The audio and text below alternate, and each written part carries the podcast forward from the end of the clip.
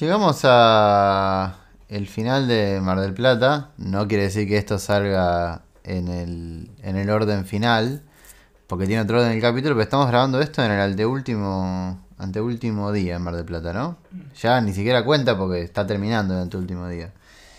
Y en este caso vamos a hablar de una película de terror. No sé si de terror. Eh, Arrancaría la etapa de películas de terror. Arrancaría la etapa- De terror o de fantástico. Claro, porque- Sí, ¿No? la incluimos porque no sé si de terror, pero como que tiene un uso del fantástico que amerita colocarla como película de género. ¿Cómo se llama la película? Se llama The Five Devils, ¿no? Los- de película de terror. Sí, obvio. También, ¿no? Y el póster, Sí. bueno, primer plano. Los cinco diablos, que básicamente trata sobre mm, una pareja, ¿no? De una chica es francesa la película, ¿no? Una pareja francesa. La mujer es eh, blanca, es, importante, no lo digo porque no es importante. Y el marido es negro. Eh, Tienen una hija. Y digamos, tienen una vida como si se quiere ideal. Y llega a la casa de ellos, la hermana de él. eh, la cual tiene, o mejor dicho, tuvo una relación romántica con la esposa eh, en el pasado. Pero que por un hecho, digamos, que hizo que, terminase en prisión la hermana, eh, no la vio por muchos años, ahora vuelve al pueblo, no se sabe muy bien por qué, y se reencuentra con la familia.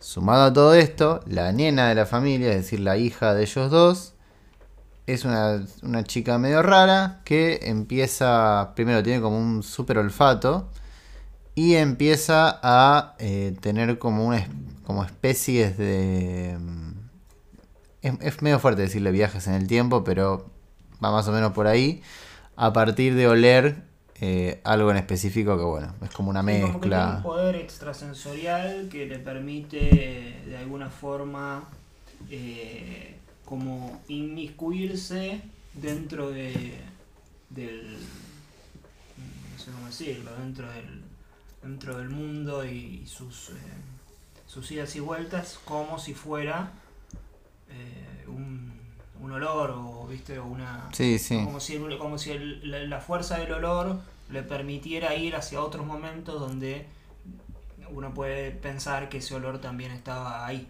¿No? Es como Exactamente. Como que la transporta a otro tiempo y a otros, a otros espacios y demás a partir del olfato.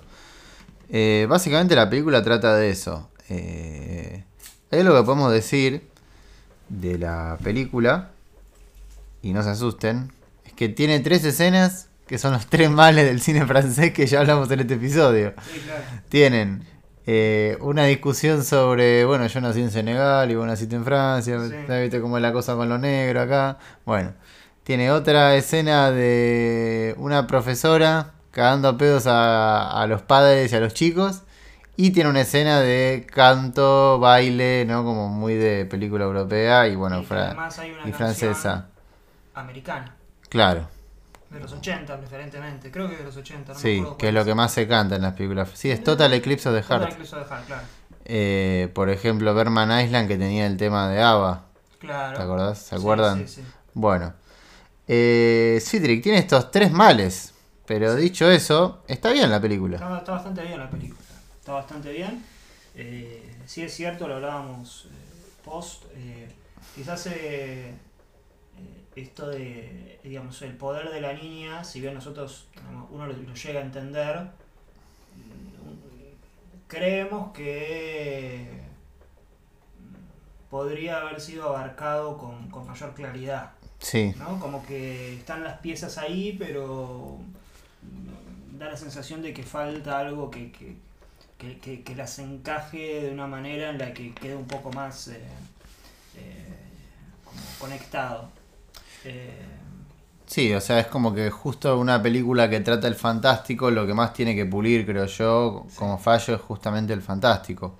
sí, Pero al mismo tiempo me parece que hay un montón de otros aciertos que tiene la película donde uno puede decir, bueno, es cierto, como que falla esto y que no deja de ser un componente importante, por eso creo yo que tampoco es que, que la película me parece una obra maestra, porque si falla el fantástico es como medio difícil. Igual tampoco diría que Para mí no falla. falla, no- Para mí no falla. Lo que pasa es que le, le faltan las piezas. Es poco que- claro, digamos. Para que. Para que es, es, eh, no sé cómo tratar de meter una tipo una analogía, no sé. Eh, un auto que hace ruido, pero te lleva a su lugar. ¿no? Dijo el pollín. Es como el gol de. Ya se encontró una. Es el gol de Patronato en la final de la Copa Argentina. El gol de Patronato de la Primera Copa Argentina gol. O sea, uno puede decir, bueno, no es del todo claro, qué sé yo, pero es gol y te, te dio un título. Eh, pero bueno, fuera de eso, eh, bueno, en realidad, o sea, teniendo eso en cuenta, creo que varios aciertos de la película tiene. Uno, no es una película que uno pueda decir cómoda, ¿no? Mm. Eh, los personajes presentan muchos grises, los cuatro, cinco, justamente son cinco personajes. El lugar donde ella baila hace como una especie de gimnasia artística, ¿no? Sí. En un momento que se llama Les Cinq Devils, eh, Les Cinq Diables en realidad, que bueno, es el lugar, el nombre del lugar y a su vez remite a los cinco protagonistas, los cinco personajes que, que llevan a cargo la película, que eh, tienen tantos, digo, están tan rotos o están tan eh, justamente fallados que eh, terminan por igualar lo fantástico que tiene eh, la niña. Es como que la, la- bueno, la niña tiene eso que la convierte en una persona distinta. Claro. Mientras están estos otros personajes que tienen eh, un montón de problemas, pero no quiero decirlos obviamente, pero como en algunos es muy marcado, no sé si puedo decir En realidad ya lo hemos comentado en la sinopsis, digamos, evidentemente hay como toda una cuestión de enredos amorosos y románticos que, Sí. que tienen que ver con, bueno, la verdad que es muy raro que la novia, o sea, que vos te termines casando con el hermano de tu exnovia siendo mujer. Es bastante como, no sé si decirle turbio, pero como medio border, ¿no? Como decir, bueno, raro. Eh, y a partir de esos enredos y de esas relaciones con, con, el, con el pasado, eh, sumado a una cosa más, que, que además tipo la protagonista, o sea, la mamá de la familia, le robó el novio a su amiga, a su, una de sus amigas. Sí. Eh, como que hicieron, hizo cambiazo y, y la, por ejemplo la otra se quedó sin nada. Eh, así que sí, sí, o sea, es como que a partir de ahí eh, las personalidades son bastante grises. Sí, y además hay dos cosas que hacen muy bien. Una es que con todo esto que estamos diciendo podría ser una película así como re loca.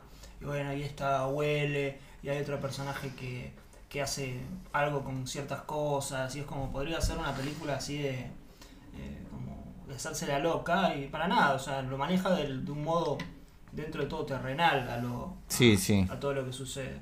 Y, y otro tema es que tiene sentido del humor la película, no, no, no. Es un drama, o sea, un drama fantástico con toques de terror, pero que eh, tiene mucha gracia, ¿no? Hay, hay, hay líneas que directamente son gags. Sí, son chistes, sí. Eh, Lesbiana diabólica. sí, en un momento es la una nena. gran- es una gran frase esa. Eh, y. No, creo que está, está muy bien la película. Eh, Después está tiene muy un- bien filmada, además. Sí, sí. Está muy bien filmada. Después tiene algo muy bueno que no lo podemos desarrollar acá con el fuego, con el agua. Sí. Eso está muy bien trabajado. Eh, también con la, con la profesión de uno de los personajes que es bombero. O sea, como que toda la película, además de construir como toda esta base con las relaciones interpersonales de, de todos los personajes, también tiene una base simbólica que me parece que está bastante bien trabajada con respecto a, al como la dualidad agua-fuego. Sí, además con- utilizando, como toda buena película tiene que hacer, eh, es eh, utilizando los oficios con un fin, ¿no? O sea, Sí. eh, Sí, también como para venir a, que es algo que te decía yo, ¿no? A la salida de esto de, de como de, de, destartalar como las profesiones ideales de los personajes, porque una es eh, como profesora de natación y el otro es eh, como un bombero bastante respetado. eh, y bueno, nada, como con la llegada de la hermana, que es la persona, no vamos a decir por qué, pero es la persona que está marginada, termina pasando al revés. Como que los que están más desestabilizados son los que están como más normales en un primer momento. Sí, además creo que utiliza por lo general lo que tiene el cine que es de, de, características, vamos a decir, eh, simbólicas, es que puede, tiene la fuerza para poder eh, contar algo eh, de una manera muy simple y quizás no tan evidente o no tan... eh, no sé, para mí el karaoke está muy bien utilizado más allá de esto que... ¿no? Porque es como Sí, sí, una obvio. excusa que sirve para unir a dos personajes en un momento además donde ninguno de los dos está feliz eh, y está ese contraste entre la canción, que a su vez es una canción romántica, digo, eso está muy bien utilizado y es algo muy simple, es un karaoke, ¿no? Sí, sí. Eh, es, es- esa para mí es la clave de estas películas. Después hay algo también con el agua que no lo podemos decir, con situaciones así muy, muy chiquitas, eh, muy de cotidiano, eh, que están, digamos que a su vez tienen esa doble función. Sí,